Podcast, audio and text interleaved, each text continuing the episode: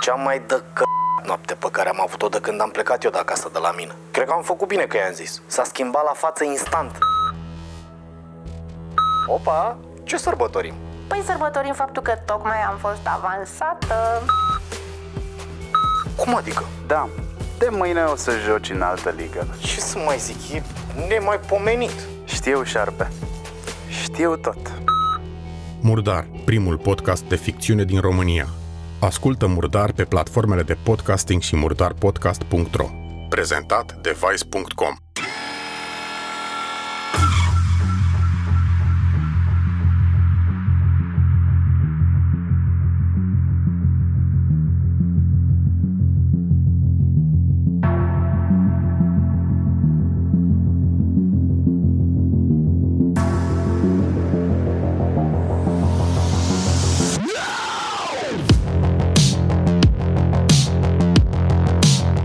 Salutare și bine v-am regăsit hurduchesterilor. N-am mai făcut un interviu, cred că de vreo două săptămâni de zile și nu înțeleg de ce sunt așa de transparent cu voi. Ba, înțeleg că voi sunteți cea mai mișto comunitate de ascultători de podcast pe care o poate avea cineva.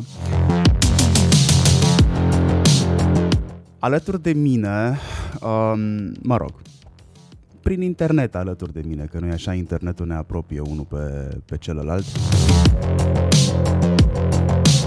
este Cristian Florea. Cristian Florea este cel mai cuminte copil al internetului. Cumva e uh, copilul adoptat al tuturor, mai bine cred că aș putea să zic, pentru că dinainte să ajungă în București, era la liceu, mi-amintesc foarte bine chestia asta, cred că era în clasa 10 când am dat eu de tine online, sau când ai dat tu de noi online, că nu știu exact cum a fost. Iar în momentul în care ai venit uh, la București, tu deja aveai un job uh, asigurat, Uh, lucrai cu uh, Cristian China Birta, cu Chinezu. Ai făcut parte din cooperativa până la începutul anului curent. Când ai devenit uh, freelancer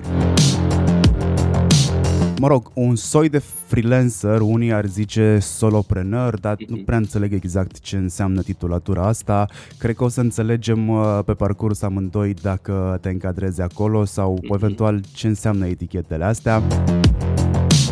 Mi-a atras atenția un status pe care Cristian l-a pus pe, pe Facebook acum vreo două săptămâni, cred că, în care zicea că uh, are deja o bună perioadă de uh, freelanceruit sau soloprenoriat. Uh, și că nu e chiar așa de groaznic cum credea și cum zice lumea. Cristian este și The Godfather, nașul um, lui Ca să știți. Nu știu dacă Ca să știți tău are vreo legătură cu Ca să știți de la 20 Digi, DGFM. S-or fi inspirat de acolo? Mm, nu, nu are nicio legătură. Mm, m-am gândit și eu la asta, dar nu știu. Cristian, cum ai ajuns tu să stai toată ziua pe net? Că nu vii dintr-un oraș foarte mare bănuiesc că netul a fost un fel de escapism? Um, nu știu, da, probabil a fost așa. În primul rând, mersi pentru introducerea asta, chiar nu mă așteptam la ea și în timp ce povestea îmi dau seama că într-adevăr dintre din uh, gașca noastră a oamenilor care uh, uh, nu știu, lucrează în domeniul ăsta online în momentul de față, Uh, eu, într-adevăr, sunt de foarte mult timp și de foarte mic.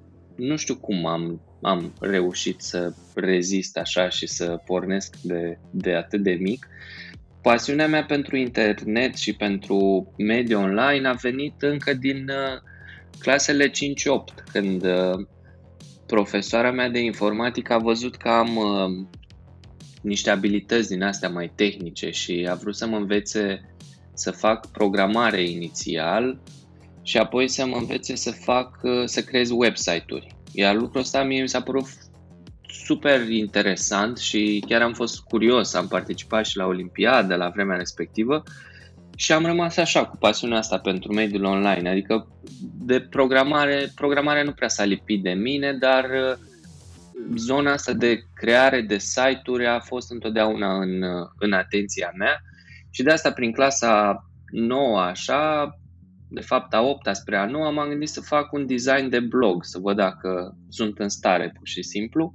Și după ce l-am făcut am zis, ia hai să încep să și scriu pe blogul ăsta dacă tot am reușit eu să-mi fac designul. Și cumva am rămas cu, uh, cu scrisul pe blog, adică mi-am dat seama că e o, o nouă pasiune, am început să scriu din ce în ce mai mult și să-mi perfecționez scrisul și între timp am renunțat la zona asta de web design, dar am rămas blogger.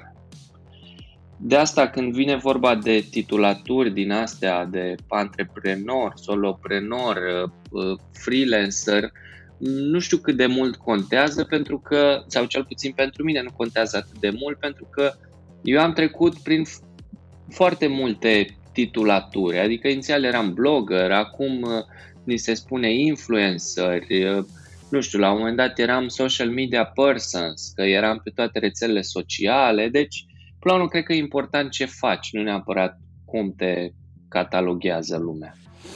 Și ce faci? Eu fac o grămadă de lucruri în momentul de față.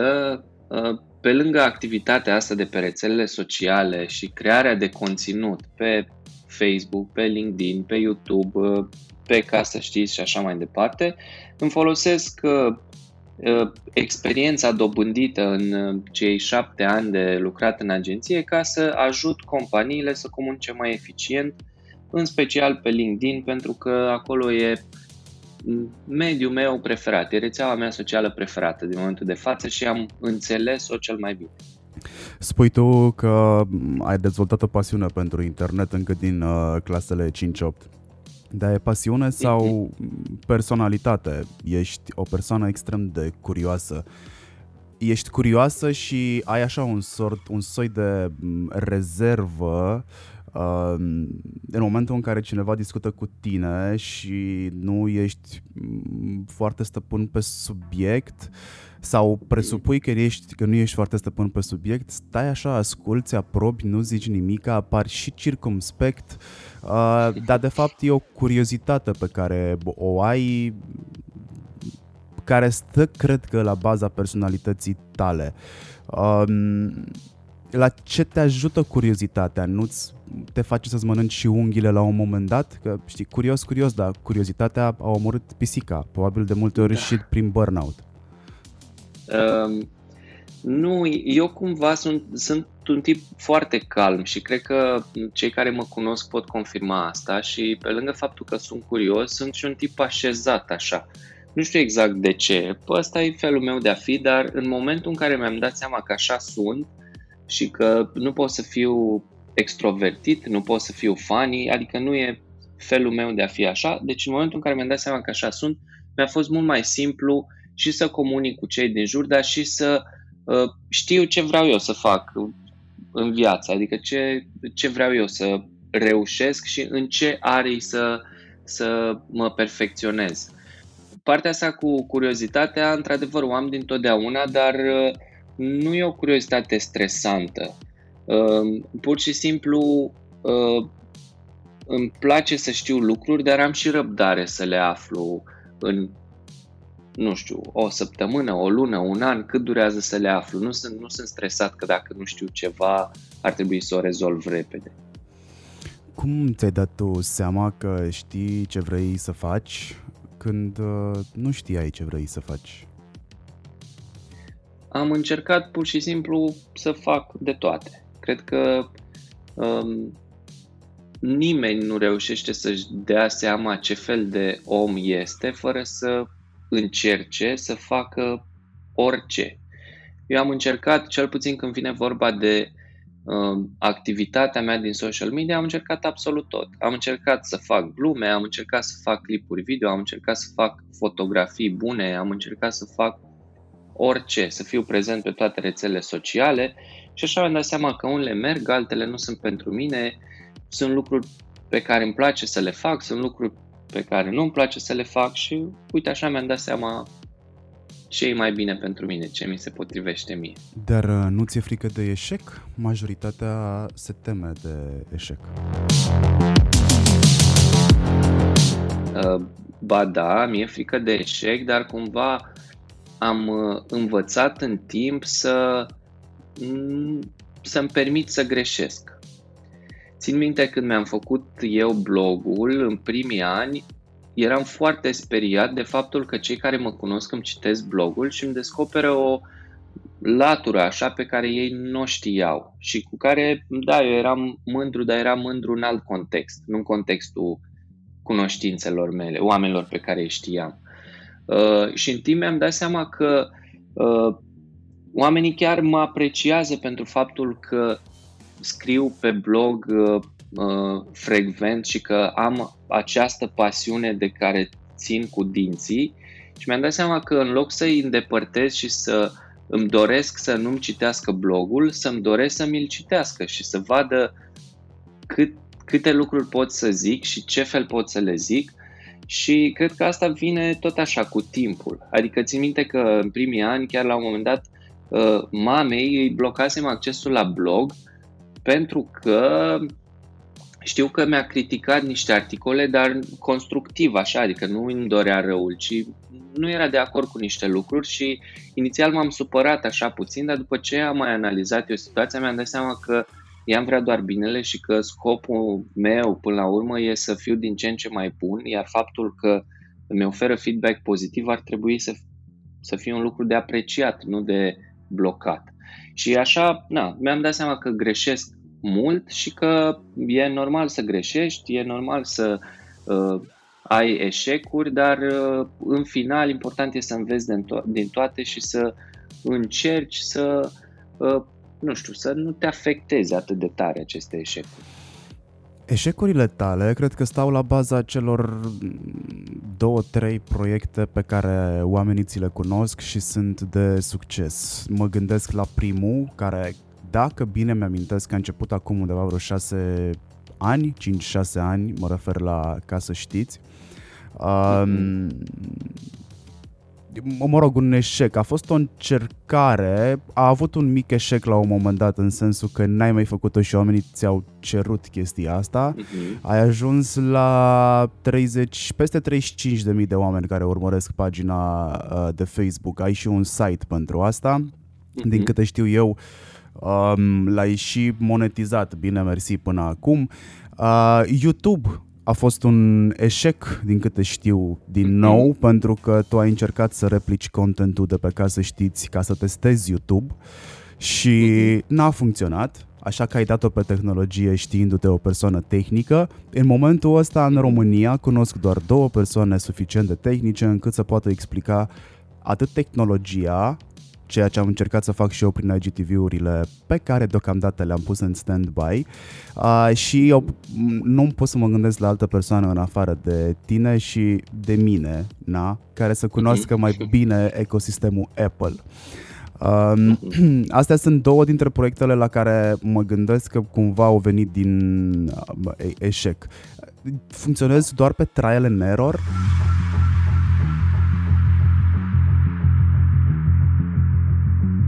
Funcționez pe trial and error până în momentul în care o să-mi iasă ceva din prima, cred.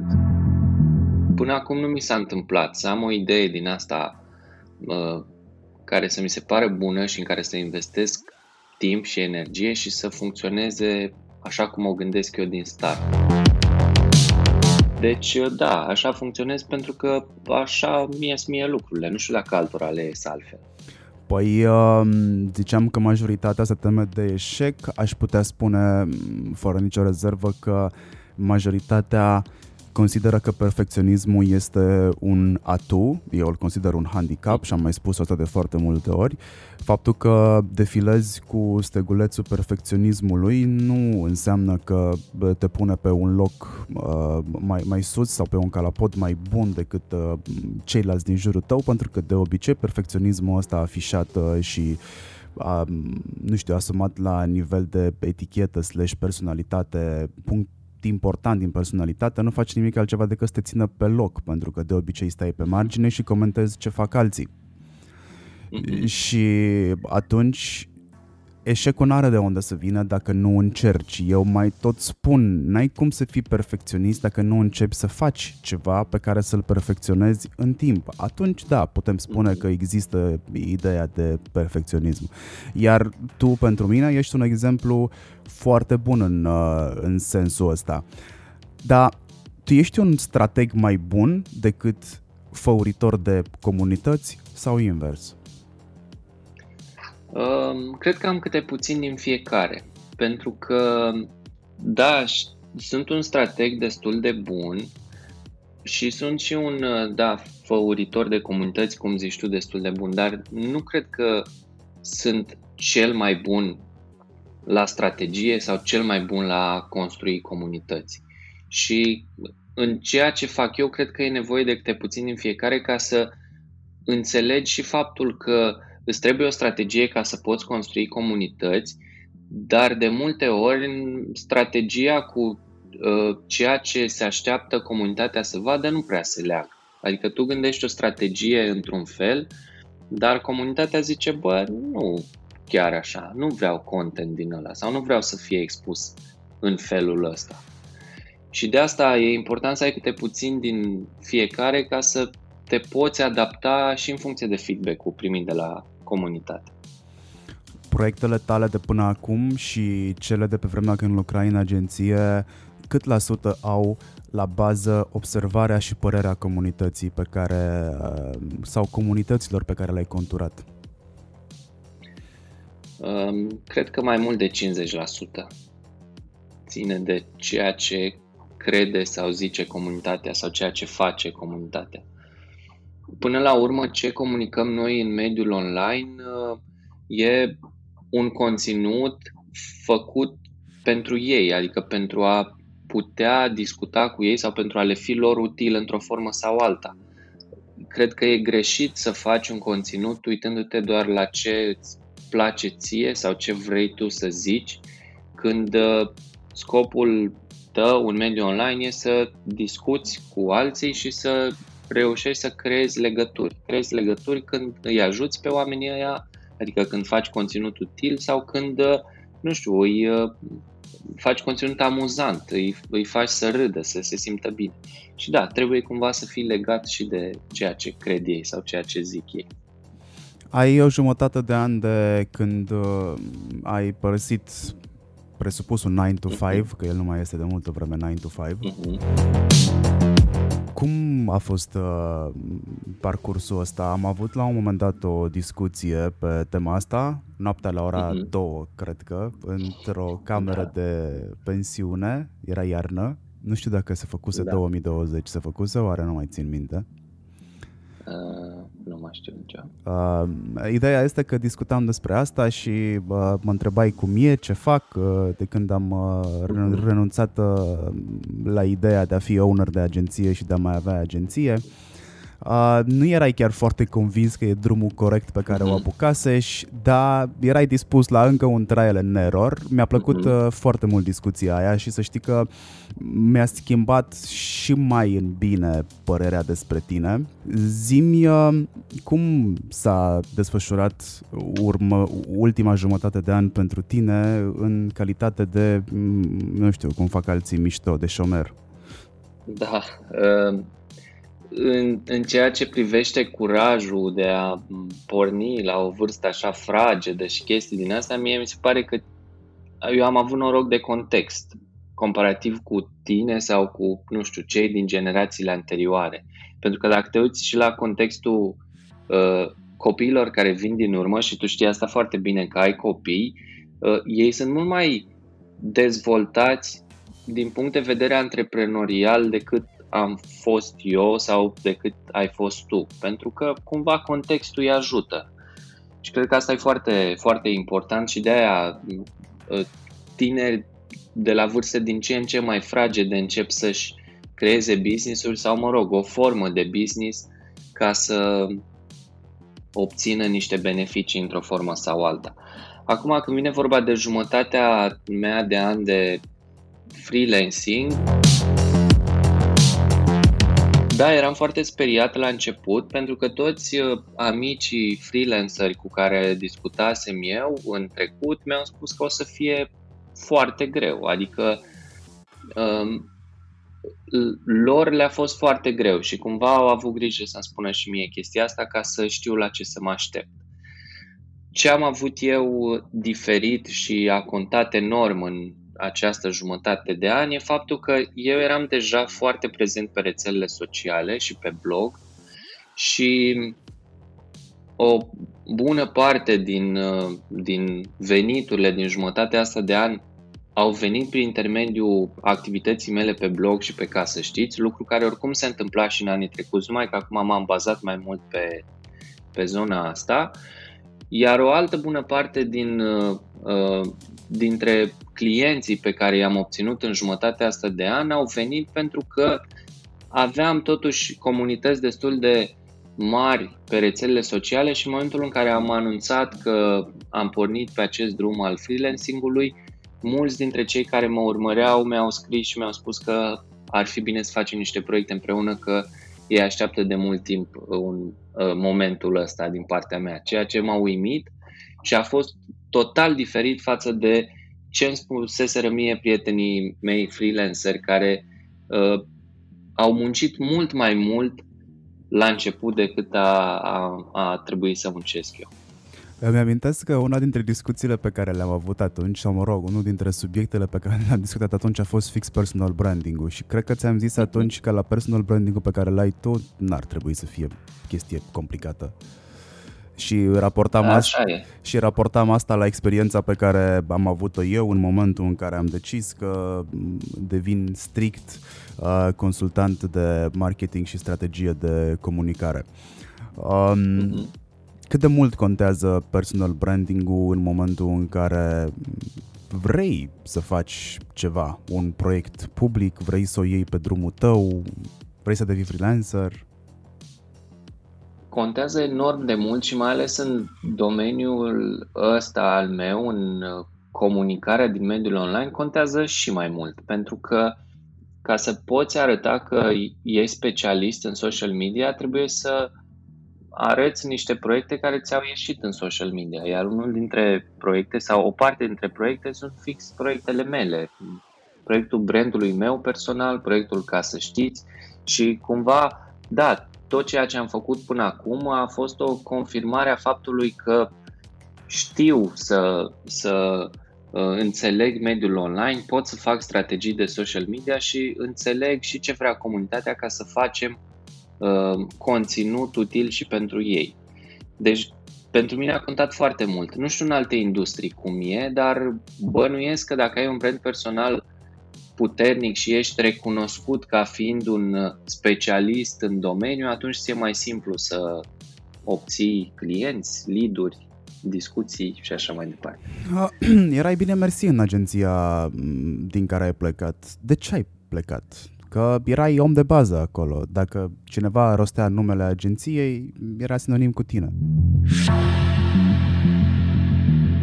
Așa este, da, chiar eram bine mersi acolo. Doar că am simțit că pot și vreau să fac mai mult. Um, nu, nu știu dacă, nu pot să explic exact cum am simțit lucrul ăsta, dar pur și simplu mi-am dat seama că uh, aș putea încerca și pe cont propriu ceva și că aș fi mult mai mulțumit de mine dacă aș lucra pe cont propriu și mi-ar ieși chestia asta. Cred că pur și simplu a fost un, așa, un pas al carierei și m-am gândit să-l fac acum și nu mai târziu. Ai de gând să o ții tot așa?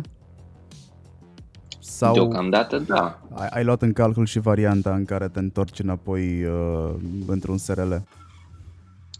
Uh, nu am luat în calcul varianta asta, ci iau în calcul uh, varianta de a mai porni niște, niște, unul sau mai multe business-uri care să nu aibă legătură cu social media și care să-mi aducă venituri pasive, pentru că momentan tot ce fac eu ține de mine, cumva. Dacă eu nu știu, uh, nu am chef să muncesc două luni, nici bani în cont nu intră vreo două luni. Dar uh, vreau să ajung la nivelul la care să pot începe niște business-uri noi care să nu depindă de mine și să le pot eu susține financiar în primul rând și apoi să pot obține beneficii de pe urma lor. Cam ăsta e planul meu pe termen mediu și lung. Dar să mă întorc să am un șef, nu prea aș vrea. Uh, e primul lucru pe care ai vrut să-l tai de pe listă în momentul în care ai devenit freelancer sau ai vrut pur și simplu să-ți uh, încerci forțele, să vezi dacă într-adevăr ceea ce ai acumulat până acum e vandabil și fără un scut? Am, am vrut să-mi încerc eu forțele.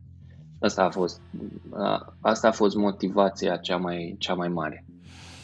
Calitate sau relevanță? Crezi că există calitate sau există relevanță? Asta e o întrebare destul de grea. Cred că există și și. Cred că poți să faci conținut de calitate și să nu fii relevant sau poți fi relevant pentru o industrie, dar să nu faci conținut de calitate. Dezvoltă. Sau poți să le faci pe amândouă. Dezvoltă. Um, stai să mă gândesc. Avem timp. Poți să fii profesionist într-un domeniu, în, uite, hai să zicem, poți fi profesionist în marketing online, dar tu să nu creezi conținut de calitate pe rețele sociale pentru că tu faci marketing online profesionist la tine în agenție sau în compania unde lucrezi tu. Tu ești relevant pentru industrie pentru că oricum lucrezi în industrie și faci foarte multe lucruri în, în social media, doar că tu nu oferi calitate prin uh, mediile tale proprii. Deci ești relevant, dar nu oferi conținut de calitate. În același timp, poți să oferi conținut de calitate, dar să nu fii relevant pentru o industrie anume. Uite-te la Ca să știți. Ca să știți, din punctul meu de vedere, da, oferă calitate, că e un conținut chiar util, dar nu e relevant pentru o industrie sau alta. E pur și simplu un site unde citești curiozități, citești niște facts. Sper că la asta te gândeai și tu când m-ai întrebat. E un răspuns mult mai complex decât uh, așteptam. Într-adevăr, este o diferență foarte mare de, de, între mainstream și nișă. Poți să faci conținut relevant pentru industria în care te afli uh, și să miști bărcile acolo sau să știi pur și simplu cum se face conținutul ăla relevant și relevant pe care comunitatea îl consideră de calitate, comunitatea căreia îi te adresezi.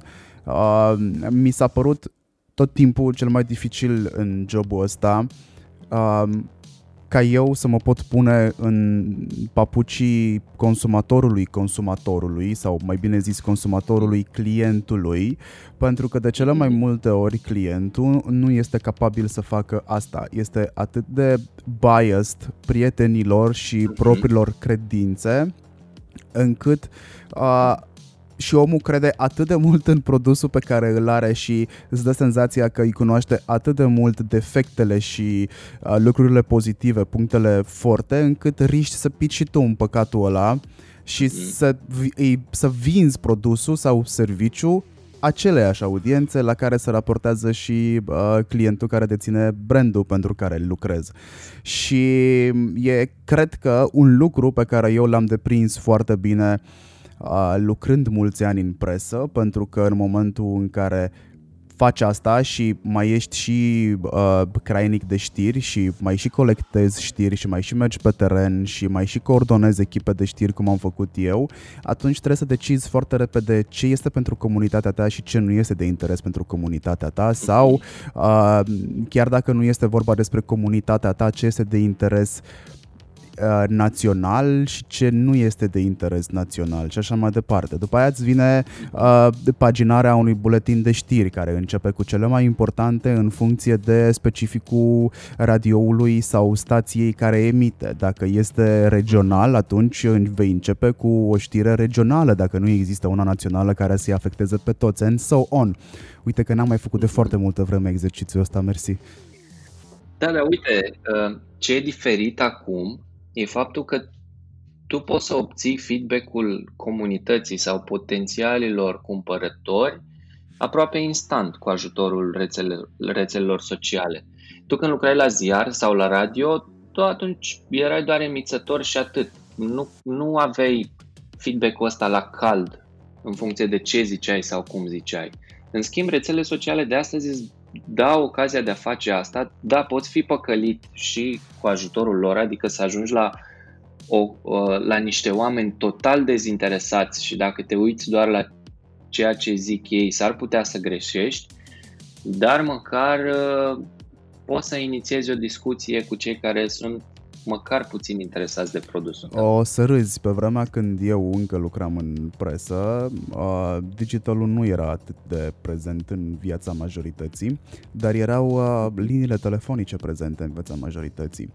Iar uh, mm-hmm. pentru că radioul la care eu lucram emitea în șapte județe, toată Transilvania, mm-hmm. uh, orice porcărie spuneai pe radio se solda cu un telefon chiar înainte să ieși din emisie.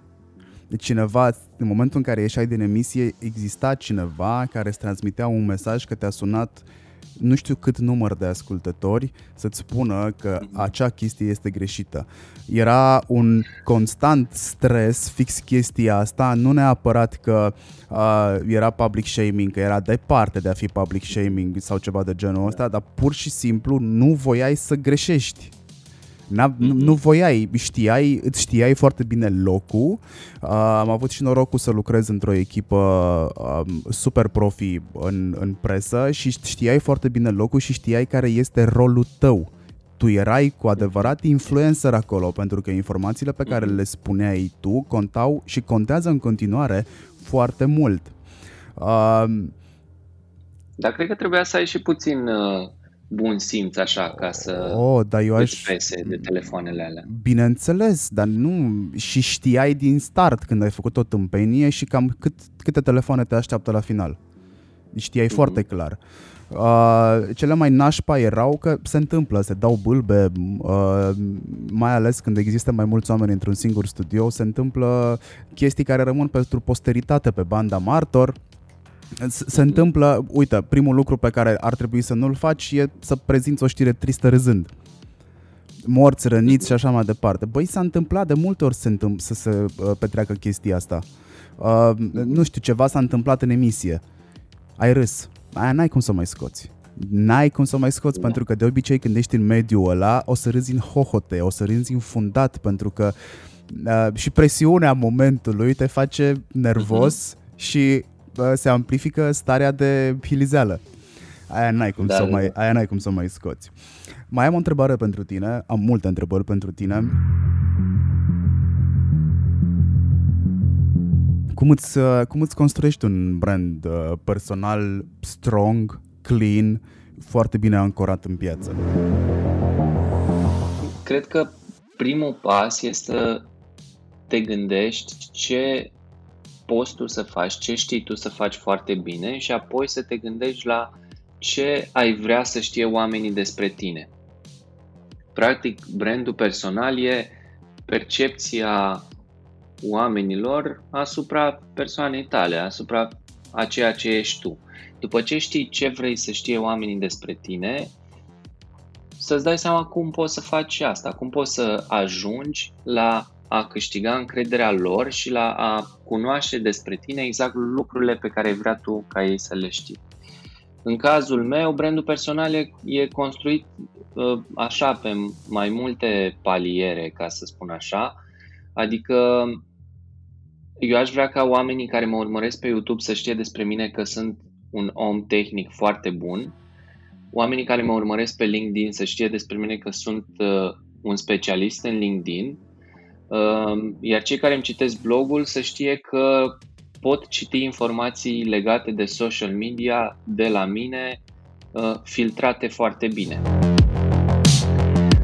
Cumva tot ce fac eu uh, nu se regăsește într-o singură persoană pentru că mi-am dat seama că pe fiecare rețea socială e un public diferit la care eu vreau să ajung cu alte mesaje. Nu vreau să ajung cu același mesaj pe toate rețelele sociale.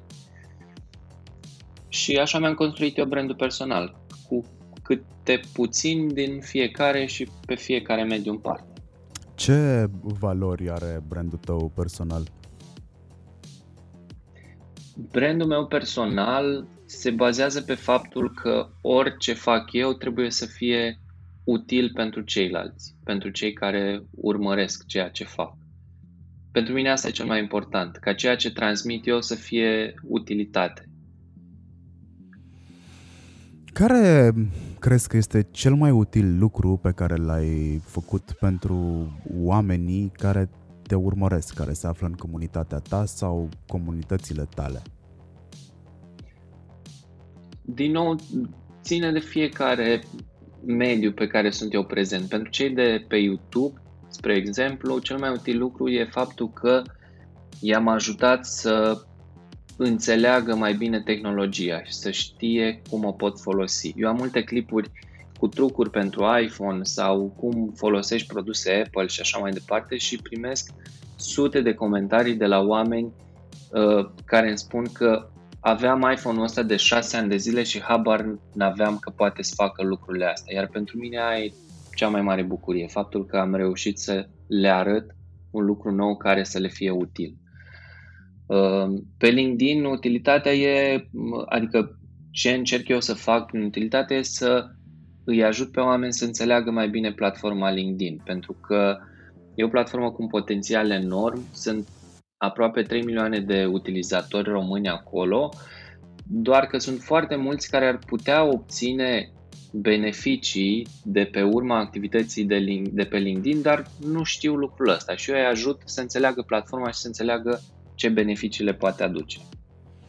Ca freelancer ai făcut deja mai mulți bani decât atunci când erai angajat? Uh, nu am făcut deja mai mulți bani pentru că a fost un context foarte prost. Uh, când a venit coronavirus uh, s-a mm, blocat o parte din uh, activitatea mea de freelancer uh, pentru că, așa cum se întâmplă în orice criză, primul pas e panica în rândul tuturor, pentru că nu știi ce urmează și începi să mai ții de bani, adică să nu mai plătești un consultant dacă nu crezi că ai nevoie de el acum, să nu mai plătești un proiect dacă oricum nu mai comunici proiectul ăla pentru că e aiurea să-l comunici în perioada de pandemie și de asta nu, n-am reușit să fac uh, mai mulți bani până acum, dar uh, în același timp am, uh, am reușit să desfășor niște proiecte chiar dacă contextul n-a fost unul favorabil și lucrul ăsta cred că mi oferă mai multă satisfacție pentru că a fost mai greu să fac asta și cumva, nu știu, mi oferă mai multă satisfacție. Apropo de pandemie, uh, cum ți se pare că au reacționat brandurile la, la pandemie? Unele au reacționat foarte bine, altele nu au reacționat chiar atât de bine, adică am văzut și reclame de la branduri care îți spuneau că dacă cumperi două produse de la noi îți dăm o mască gratis, ceea ce e o greșeală colosală să motivezi oamenii să cumpere ca să le dai lucruri de care ei chiar au nevoie și asta se întâmpla în perioada în care nu prea găseai măști. Um, dar au fost și branduri care au zis, băi, gata, oprim tot, că nu mai e, oprim tot ce înseamnă amuzament de pe conturile noastre, pentru că nu mai e o situație funny uh, și încercăm să comunicăm lucruri care să-i ajute pe oameni uh, să se descurce de acum încolo. Adică, na, regulile astea de igienă, uh, cum să-ți uh, ții uh, produsele alimentare să țină cât mai mult timp, să nu le arunci, să, adică na, tot, tot felul de lucruri din astea utile pentru public. Unde crezi că greșesc cel mai mult brandurile uh, când vine vorba de a, de a construi mm, comunități sau a coagula, mai bine zis, comunități în jurul lor? De ce brandurile nu pot fi la fel de populare ca influencerii, spre exemplu? Cred că cea mai mare greșeală e faptul că nu ascultă comunitatea influencerii doar asta fac. Ei doar ascultă comunitatea și fac conținut care să fie apreciat de acea comunitate, pe când brandurile nu ascultă comunitatea, ci ele cred că comunitatea oricum le urmărește și oricum își dorește să vadă ce au ele de spus, lucru care e greșit. Așa că în loc să-și asculte comunitatea și să facă conținut pentru comunitate, fac conținut despre ele, adică despre branduri. În loc să fii util pentru cei care te urmăresc, preferi să le zici că mai ai o reducere sau că, uite, avem un produs nou. Sunt bune și astea cu produsele noi și cu reducerile, că până la urmă trebuie să comunici și ce faci tu ca brand, dar până acolo trebuie să-i oferi omului motive de a te urmări și de a-și dori să facă parte din comunitate. Și uite, chiar uh, o zile următoare o să, o să țin o prezentare despre uh, LinkedIn și despre cum să, să-ți crești contul de LinkedIn. Și LinkedIn recomandă regula 411, așa o numesc ei. Adică pe LinkedIn zic ei că ar fi bine să pui patru postări utile pentru comunitate, una despre tine ca brand și încă una tot despre tine, dar dintr-o sursă externă, adică nu o zici tu, o zice altcineva, un interviu sau o chestie de genul ăsta. Și mi se pare o regulă foarte bună ca să-ți păstrezi așa o claritate în comunicare și ca să nu pici în mirajul ăla de mamă, comunitatea mea abia așteaptă să îi spun ce reduceri mai am sau ce produs am mai scos. Nu, ei nu abia așteaptă asta. Ei stau în social media din alte motive. Ei stau în social media ca să discute cu prietenii, ca să fie informați, ca să citească lucruri interesante. Nu stau în social media ca să vadă reclame. De asta cred că brandurile ar trebui să lucreze mai mult la conținutul ăsta util. Uh, nu știam de regulă, dar este de bun simț. Uh, mm-hmm. Cumva, uite, am făcut-o fără să știu că și LinkedIn a, a vorbit despre ea. Am făcut-o pentru competiția GPEC. Uh, mm-hmm. Sunt în juriul GPEC și jurizez uh, comunicarea online a magazinelor înscrise în competiție. Iar uh, două reguli care mi-au uh, două reguli, două criterii de jurizale pe care mi le-am amintit acum în timp ce povesteai și pe care le-am uh, le-am trasat eu acum ceva vreme, zic așa, 75% să fie conținut propriu, una dintre ele, mhm. și explic ce înseamnă conținut propriu. Uh, și mai este un criteriu care spune că 50% din contentul publicat pe rețele de socializare ar trebui să fie infotainment, să informeze mm. și să uh, Um, să informeze, să educe, să, um, să, inf- să distreze într-o oarecare măsură prin content propriu uh, oamenii care urmăresc pagina respectivă sau paginile respective. Există foarte mm. puține branduri care respectă chestia asta. Uh, sunt în al doilea an de jurizare și am observat branduri care respectă chestiile astea, cred că de le număr pe degetele de la o mână. Sunt brandurile care au fost cele mai interesate și la discuția 1 la 1 anul trecut. Da, faptul că, uite, îmi spui tu despre LinkedIn și n-aveam ideea de 441, um, da, are sens. Adică cred că tot timpul a avut sens acolo și faptul că facem uz de bun simț, că până la urmă asta se întâmplă, mhm. ceea ce spune LinkedIn acolo este și o regulă de bun simț. Uh, bunul simț este tot timpul răsplătit. Eu cred că bunul simț este o raritate care ar fi trebuit să fie o abundență de altfel, o raritate care te ajută să transformi normalitatea într-un business. Uh, Cred că am mai zis-o asta odată, cel puțin într-un interviu uh, pentru Hurtuchest. Există business-uri în, uh, în, în România care sunt bazate pe normalitate. Primul pe care l-am în minte și pe care l-am dat exemplu vreodată a fost Moise Guran. Nu sunt fanul lui, însă din punct de vedere profesional, antreprenorial, sunt fanul lui pentru că el a reușit să transforme ceva normal conduita și modul de comportare a unui jurnalist în spațiu public într-un business. Așa trebuie să fie un jurnalist, iar oamenii au reacționat la chestia asta și l-au ajutat literalmente să construiască, uh, să-l ajute să fie un mic mogul de presă. Mm-hmm. Doar făcând lucrurile normal. Mm-hmm. Când produci conținut, ce iei în calcul? Există o sfântă treime de reguli? Ai un plan pe care îl respecti? Ai un șablon? La ce te uiți prima dată când trebuie să stabilești un plan pentru producția contentului? În, în primul rând mă uit la platformă și la ceea ce uh, la felul în care funcționează platforma. Pentru că pe LinkedIn scrii lucrurile într-un fel, pe Instagram pui conținutul altfel. Um, de asta sunt foarte atent la platformă și de acolo pleacă tot. Adică când știu că urmează să scriu o postare pe LinkedIn sau să fac un plan de conținut de LinkedIn, știu clar că acolo ai o limitare în caractere. În primul rând poți să scrii postări de maximum 1300 de, de caractere, uh, dar și faptul că oamenii au răbdare să citească.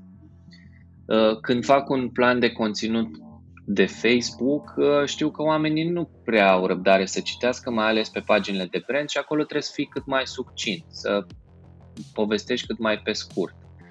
Din nou, frecvența conținutului ține iar de platformă și de felul în care funcționează algoritmul lor. Pe LinkedIn poți să pui o postare pe săptămână și e ok. Pe Facebook, dacă nu pui cel puțin 5 pe săptămână, aproape că nu există, aproape că nu ești deloc prezent acolo. Pe lângă lucrurile astea, mă gândesc și la publicul care urmează să vadă sau să interacționeze cu acel conținut. Pentru că, în funcție de publicul pe care îl vizez eu, um, îmi și, știu și cum să construiesc uh, cuvintele și exprimările ca să fie pe înțelesul acelui public și ca să fie ușor de interacționat cu acel conținut. Cam asta, cam la asta sunt atent în momentul în care creezi conținut pe, pe rețele sociale. Cum creezi uh, engagement? Avem pagini cu roabe de like-uri și mm-hmm. cu picături de engagement. Engagementul eu cred că vine odată cu conținutul și cred că sunt bucăți de conținut la care te poți aștepta la engagement și sunt bucăți de conținut la care nu ar trebui să te aștepți să primești engagement. Sunt uh, uh, postări care vor primi foarte multe aprecieri, postări care nu vor primi aprecieri deloc, dar vor primi comentarii. Da, engagementul e bine să fie prezent pe rețele sociale, dar nu cred că e un scop în sine. Sau poate e un, e un scop în funcție de obiectivul pe care l-ai tu de pe, uh, prin prezența pe rețele sociale. Dacă vrei să faci awareness brandului tău, dacă vrei să um, afle mai multă lume despre tine, da, urmărești și la câți oameni ai ajuns, dar și care e engagementul acelor oameni. Dar dacă scopul tău e să uh, obții lead sau să obții vânzări, atunci nu-ți pasă câte like-uri primești la postări, ci îți pasă câți dintre cei care au văzut postarea au intrat pe site și au cumpărat. Contează cifrele sau contează cine e în comunitatea ta? Contează cifrele raportate la cine e în comunitatea ta. Cred că asta e cel mai Uh, cel mai bun răspuns din punctul meu de vedere pentru că trebuie întotdeauna să, să te uiți așa la tot contextul în care te afli. Adică dacă uh, tu vinzi uh, iPhone-uri și ai o comunitate de 50 de oameni care sunt mega fan de iPhone-uri, ăia nu o să poată cumpăra mai mult de, nu știu, câte un iPhone fiecare pe an. Dar piața de uh, iPhone-uri e foarte mare. Scopul tău nu e să ai puțin, dar bun, e să ai cât mai mulți și, într-adevăr, cât mai buni. Dacă uh, vinzi mașini de tuns iarba, da, publicul poate fi, să fie mai nișat și mai mic, pentru că sunt mai puțini cei care au nevoie de acele mașini de tuns iarba. Deci cred că trebuie să te raportezi întotdeauna și la context, și la piață și așa să calculezi câte uh, like-uri ai pe Facebook sau ce engagement primești în rețelele sociale. Mai văd de multe ori uh, uh, la branduri chestia asta, pornesc o pagină de Facebook și zic hai să ajungem rapid la 15.000 de like-uri până la finalul anului. Dar ăsta nu e un obiectiv, adică de ce trebuie 15.000 de like-uri? Poate cei interesați de produsele tale sunt 3.000 de toți. De ce să ai obiectivul de a ajunge la 15.000 de oameni neinteresați de ceea ce ai tu de zis? TikTok? Cum, uh, cum îl vezi pe TikTok? E o platformă pe care în sfârșit nu te adaptezi? Că nu te prea văd acolo. Mm, fii atent, că pe TikTok am uh, fix 4 zile de când sunt activ. Ok. Adică de când pun conținut. Deci mai prins la fix. Ideea cu TikTok-ul e așa. Um, când am uh, descoperit eu TikTok-ul și am intrat pe acolo, mi-am, uh, am văzut că conținutul de pe TikTok este uh, conținut funny și, mă rog, e conținut entertaining în general, dar în special conținut amuzant eu, cum ziceam și la început, știindu-mă un om care nu poate să facă glume, nu poate să fie amuzant, nu poate să facă entertaining de genul ăla, am zis, băi, e clar, eu n-am ce căuta pe TikTok. Doar că, discutând cu ă, prieteni care sunt mai prezenți pe rețea decât eram eu, mi-au zis, băi, să știi că au apărut foarte mulți pe TikTok cu comunități foarte mari care tot ce fac e să povestească în fața camerei niște ca să știți ori din astea de care pui tu. Și când mi-au zis lucrul ăsta, mi-am dat seama că s-a schimbat TikTok-ul și că, da, e în continuare foarte mult uh, conținut funny acolo, dar e loc și de conținut serios, mai, mai serios, dar în același timp interesant sau util, știi?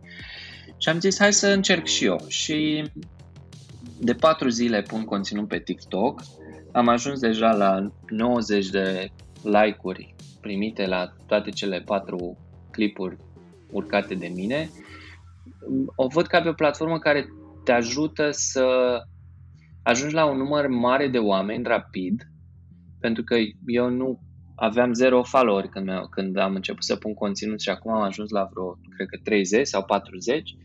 Uh, te ajută să ajungi la un public rapid și la un public pe care nu prea îl găsești în alte medii.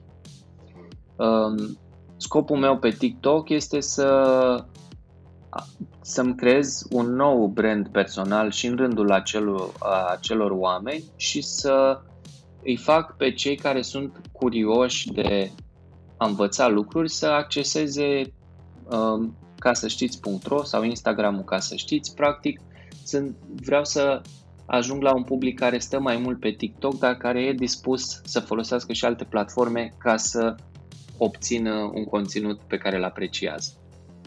Consider că ești mai mult a doer sau un teoretician? Um, mai mult teoretician, dar și doer. Adică, da, dacă trebuie să aleg ce sunt mai mult, sunt mai mult teoretician. Prima dată ești teoretician sau prima dată ești doer și teoretizezi? Cred că depinde de la caz la caz. Spre exemplu, pe LinkedIn întâi am fost doer, adică am început să creez conținut, am văzut că e o platformă cu un public foarte activ și a, am început să înțeleg, să îmi doresc să înțeleg mai bine platforma ca să mă pot folosi mai bine de ea. Pe TikTok, înainte să pun prima postare, am stat să citesc foarte mult despre TikTok și m-am uitat la foarte multe clipuri de how-to ca să știu în ce mă bag.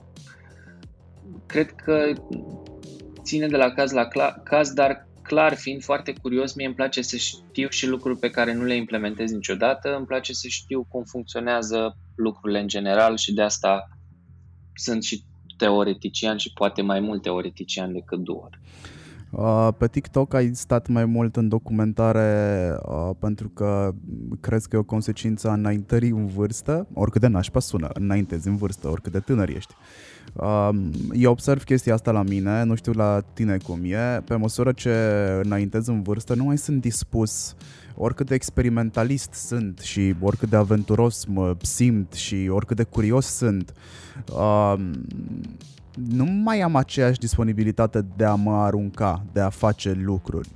Cumva și lucrurile pe care le fac by default peste noapte sau peste o secundă din momentul în care ideea mi-a venit, au uh, un solid ground, au, un, au, au, au o sustenabilitate pentru că mm, experiența din spate îmi spune poți să faci asta și o să prindă și dacă nu o să prindă, chiar nu contează că nu sunt la momentul în care mie îmi pasă de ce spune lumea. Dar cu toate astea, când noul apare, nu sunt reticent, dar nici nu mă mai arunc în el cum mă făceam când eram la începuturile statului în online. Mm-hmm. Da, clar, clar am stat să analizez mai mult pentru că da, vine odată cu vârsta chestia asta, dar în același timp când ne-am apucat noi de online, nimeni nu prea știa cum se face online, știi? Am experimentat până când am, ne-a ieșit și ne-am dat seama. Azi dacă te, te apuci de TikTok și nu stai să urmărești puțin platforma înainte, ești un tătăiță care a descoperit și el uh, telefonul mobil, știi? Adică pentru cei de acolo tu ești un dinozaur dacă nu joci măcar puțin după regulile lor. Și de asta îți dorești să înțelegi platforma ca să știi dacă merită să te bagi sau nu și dacă te bagi, cum. Ziceam mai devreme că nu există teamă de eșec și că ai învățat să-ți permiți să greșești. Mm-hmm. Asta pe care o discutăm noi acum s-ar putea traduce prin teamă de ridicol? Uh, da, eu cred că fiecare dintre noi are o teamă de ridicol. Cât de mică ar fi ea acolo. La mine nu e o teamă foarte mare de ridicol și dacă o să te uiți la clipurile pe care le-am făcut eu pe TikTok, uh, sunt foarte slabe comparativ cu ale altora. Pentru că abia învăț să folosesc platforma și știu că pentru unii acele clipuri ar putea fi ridicole, dar eu nu mă stresez atât de tare cu asta, în schimb, pentru mine e important să fiu eu cât de cât mulțumit cu rezultatul final. Adică dacă pentru mine e ok, da, sunt dispus să-l arăt și altora. Dar cred că fiecare are o teamă de ridicol. Ce, tu n-ai? Ba da.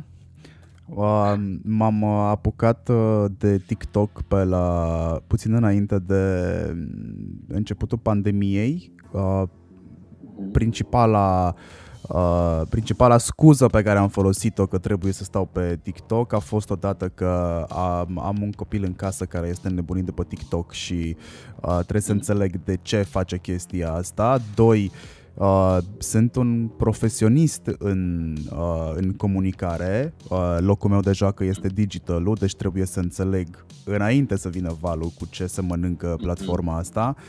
Trei, uh, uh, trebuie să încerc să produc conținutul ăla, să-l pot replica eu la rândul meu, să văd ce funcționează și ce nu funcționează.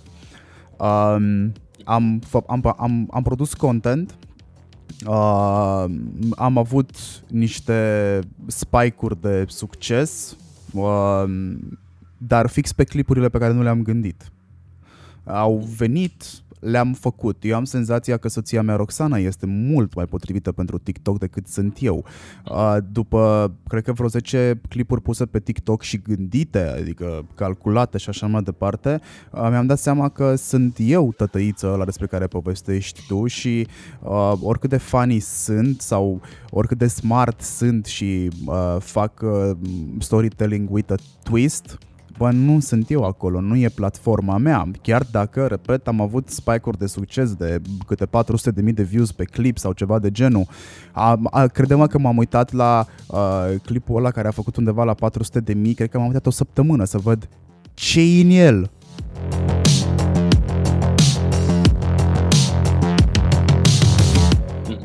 Dacă aș fi avut o planșă, l-aș fi desfăcut pe bucăți să văd de ce funcționează. N-am putut să fac chestia asta. Am încercat să înțeleg algoritmul uh, din spatele TikTok. Băi, nici pe ăla nu îl înțeleg, honestly.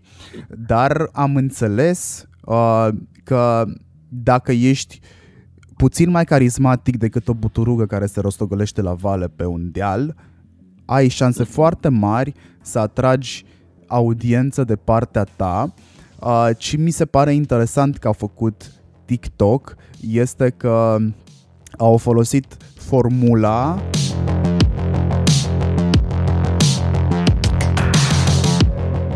au folosit formula pe care cumva unii au consacrat-o prin Ice Bucket Challenge. Există o formulă, uh, se numește ACE, nu mai țin minte exact de la ce uh, vin uh, literele, vine de la Actionable, uh, Extendable și mai este ceva.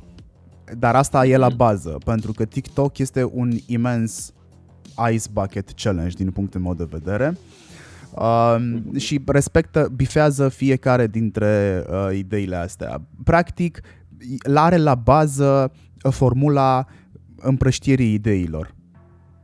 Este și o carte pe tema asta, cred că o să ți pot recomanda și o să vă pot lăsa și vouă într-un comentariu pe măsură ce îmi amintesc de ea, după ce, bineînțeles, voi închide interviul, că acum nu mi-amintesc. Mhm. Dar asta am sesizat despre TikTok. Uh, nu m-am mai băgat să produc content pe TikTok, dar am încercat să curatoriez content pentru TikTok pentru alții și mi-a ieșit. Asta îmi dă foarte clar de înțeles că am înțeles despre ce este vorba și de aici încolo trebuie doar să urmăresc, nu doar să, să produc ceva acolo. Nu, nu este mhm. platforma mea, mă simt ca un tătăiță să produc content acolo sau cel puțin n-a venit încă sparcul ăla de inspirație uh, în, care să, în care să găsesc motivația pentru a produce content și acolo. M-a prins foarte tare povestea cu IGTV-ul, dar nu știu dacă m-a prins foarte tare povestea cu IGTV-ul pentru că e IGTV. Nu, e o platformă pe care am vrut să o încerc, e o platformă pe care eu încă mizez uh, că e un mix între TikTok din punctul meu de vedere, e un mix între toate platformele pe care le avem la îndemână. Uh, și atâta timp cât produci contentul adecvat în punct de vedere tehnic, adică în format de în format portret uh, 16, uh, pardon, 9 pe 16 uh, și ai așa și un twist acolo, it's gonna work, o să funcționeze la un moment dat. La mine a funcționat, adică cifrele pe care eu le-am scos de acolo nu mă interesau la fel de mult cum mă interesa comunitatea, iar comunitatea uh, a funcționat și chestia asta am replicat-o inclusiv pentru clienți pe care i-am avut în pandemie, care nu știau cum să întrețină conturile de Instagram, spre exemplu, și am replicat ideea asta și pentru alte conturi și a funcționat. Ei, în momentul în care eu m-am oprit din a face IGTV-uri, n-au mai crescut nici contul. În schimb, da. la clienții care fac în continuare IGTV-uri și produc conținut pentru asta, conturile cresc în continuare și au chiar și conversie bună pe uh, vânzare. Uh, uh-huh. Îmi place să cred că sunt mai bun ca om din spatele cortinei, uh, uh, decât mm-hmm. ca om din față. Adică nici pe rețele de socializare nu prea mai stau la fel de mult cum stăteam înainte. Dacă am cumva ceva de zis... E, uite, vezi, asta e o altă întrebare pe care uh, n-am știut-o niciodată, uh, cum să o pun din punct de vedere al răspunsului dat. Când, mm-hmm. când te oprești să produci conținut, că nu ești suficient de bun încât să produci conținut la nesfârșit care să fie likable și engaging. Um, da, așa este. Nu poți să faci asta la nesfârșit. Eu cred că poți să decizi dacă schimbi platforma de creare de conținut sau nu. Până la urmă și partea asta, crearea de conținut, um, la un moment dat începi să o faci și pentru că, ok, ești mulțumit de ce iese, dar ești încântat și de faptul că oamenii apreciază acel conținut și interacționează cu el. Când ajungi în momentul în care să nu te mai motiveze nici platforma, nici interacțiunile cu oamenii de acolo, atunci ai o, ocazia sau nu știu cum să-i zic, de a schimba platforma, de a uh, de a face conținutul interesant din nou prin faptul că îl pui în altă parte sau de a te opri de tot din a face asta. Uite, eu, spre exemplu, pe Facebook nu mai simt nicio plăcere din a crea conținut. Pentru că mi-am dat seama că oamenii cu care vreau eu să discut nu prea mai sunt pe Facebook. Adică cei, cei cu care vreau eu să discut și sunt pe Facebook sunt foarte puțini. De asta am început să acord foarte multă atenție LinkedIn-ului și foarte multă atenție YouTube-ului, pentru că Facebook-ul mi se pare că e o platformă unde, da, sunt toți, dar nu, sunt toți cu conturi, nu neapărat sunt activi cei, uh, cei la care vreau eu să ajung. Și nu mai simt nicio plăcere și nicio motivație de a face content acolo. Ce te motivează să produci content pentru YouTube? Ai acolo peste 31.000 de abonați pe care i-ai strâns în mai puțin de un an. Um, acolo motivația vine din faptul că fac un conținut pe care nu l-am mai făcut până acum.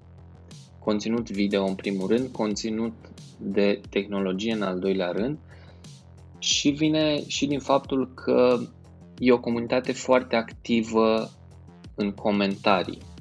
Lucru pe care nu l-am mai simțit de la începuturile bloggingului. Adică pe Facebook primeam, primeam într-adevăr comentarii, dar nu cu atâta energie cum se întâmplă pe YouTube.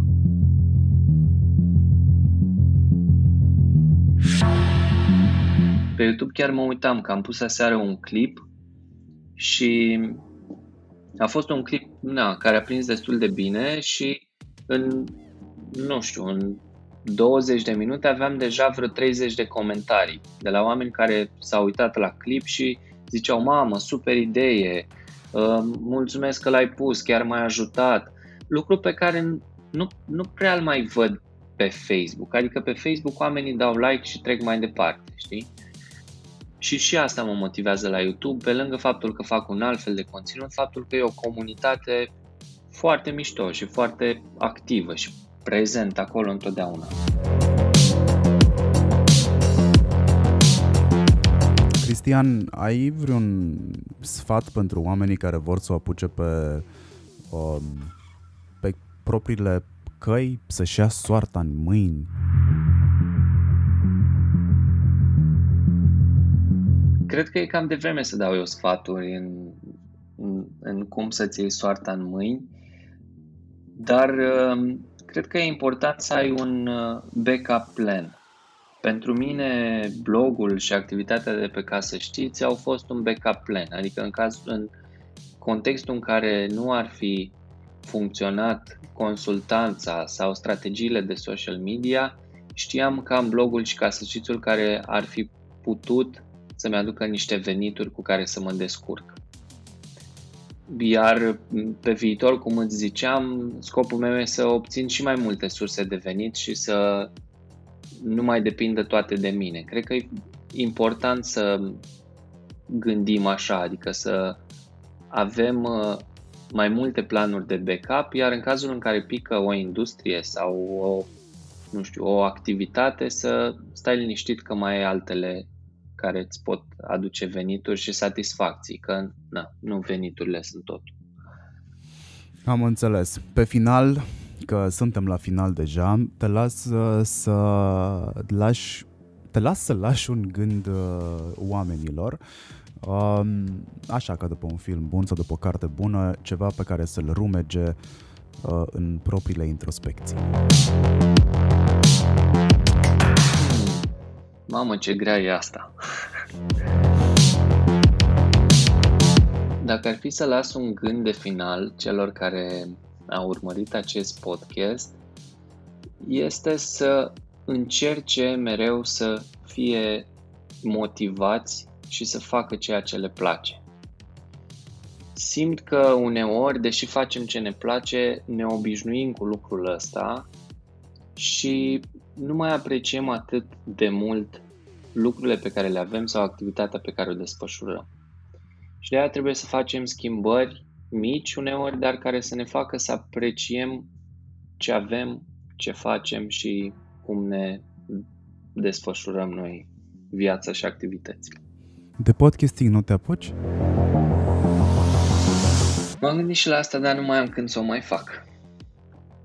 Um, podcastingul e un uh, tip de conținut care îți ia foarte mult timp. Ei, nu-mi spune. Exact. Uh, noi vorbim de o oră deja și după ce terminăm, tu trebuie să te apuci să și editezi, să faci un cover foto, să urci pe platforme, să gândești o descriere, să-l share pe rețele sociale. E foarte mult timp. Nu mai spun de timpul petrecut uh, în a vorbi înainte și a stabili când ne întâlnim și când ne apucăm să facem podcastul ăsta. Uh, deci durează foarte mult. Momentan încerc cu timpul pe care l-am să creez conținut pe care să-l pot face singur, pentru că asta îmi dă voie să-l fac când vreau eu, când reușesc și să uh, îl fac și cum vreau eu. Că dacă vreau să fac un clip de 45 de minute, îl fac. Dacă nu am timp, fac doar un clip de 8 minute și am terminat. În cazul podcastului, să faci un podcast de 8 minute, nu cred că e ce își dorește comunitatea și ce se așteaptă ea să primească. Mm, la cum știu eu că se consumă podcast, 8 minute ar însemna să deschid să dau drumul la mașină și să deschid poarta, să ies din curte și să ajung la colț. Mm, aia înseamnă că da. da, ar trebui să trag pe dreapta ulterior ca să-mi aleg un alt podcast pe care să-l consume and so on. So, don't. Nu, exact. nu pe 8 minute. Cristian, îți exact. mulțumesc foarte mult că ai acceptat invitația de a apărea în Hurduchest. Îți mulțumesc foarte mult pentru conversație, sunt foarte multe învățăminte de tras de aici. Sper că ți-a făcut plăcere, dar, mă rog, știu că ți-a făcut plăcere, doar că eu sper așa, din bun simț. Da, nu, chiar a fost foarte fain. Mersi și eu pentru, pentru invitație și chiar a fost o discuție valoroasă, zic eu. Aș face discuții de genul ăsta cu tine, să știi, constant pe, pe tehnologie Uh, dar uh, și m-am gândit să-ți propun asta de foarte multe ori, doar mhm. că am aceeași problemă pe care o ai și tu, aia cu timpul. Când să o mai fac și pe asta? Dacă vrei să faci uh, varianta tehnică de la Hurdu Cast vreodată, cred că găsim noi timp și pentru asta. Poate scoate mai rar, dar găsim noi. Da, ok, să știi că mi-o pun pe listă și revin cu ea. Uite cum uh, se, se întâmplă și proiectele în Hurduchest. Nu, nu e live, dar îl putem considera live. Uite, s-a întâmplat în direct. Da. Vă mulțumesc și vouă foarte mult că ne-ați ascultat ușor peste o oră. Dacă aveți ceva de zis despre interviul ăsta, faceți-o în DM-uri pe rețelele de socializare pe care știți că sunt. Dați de Cristian Florea pe toate rețelele de socializare, inclusiv pe Google dați uh, de el. Um, sunt, foarte, sunt foarte mulțumit de mine că am reușit să fac interviul ăsta cu el și să fie inclusiv practic, să fie cu învățăminte pentru voi. Dați-mi subiecte pentru alte interviuri dacă aveți, sugerați-mi intervievați dacă aveți sau idol de-ai voștri sau oameni pe care îi stimați, nu trebuie să fie neapărat oameni foarte cunoscuți, pentru că microfonul ăsta de la Hurduchest uh, este și pentru cei care fac lucruri bune în comunitățile lor și merită date mai departe. Să zicem că e o portavoce. Așadar, acestea fiind zise, vă urez toate cele bune, vă urez uh, să dați steluțe pe Apple Podcast, follow pe Spotify și să lăsați chiar review-uri acolo unde se poate și Mm, bineînțeles, va trebui să ascultați inclusiv următorul episod din Murdar, uh, care o fi ăla, nu știu, că nu știu exact în public interviu ăsta. Sper că asculți Murdar. Um, am ascultat trailerul, n-am apucat să ascult uh, niciun episod, dar uh, mâine o să avem un drum mai lung până la Brașov și uite să punem Murdar. Ai deja șase episoade, poți să faci binge listening. Perfect. Um, aștept feedback de la tine, bineînțeles. O da. zi mișto și ție și o zi mișto și celor care ne ascultă sau o seară că nu știu când se ascultă podcastul ăsta tot timpul. Salut! Pa!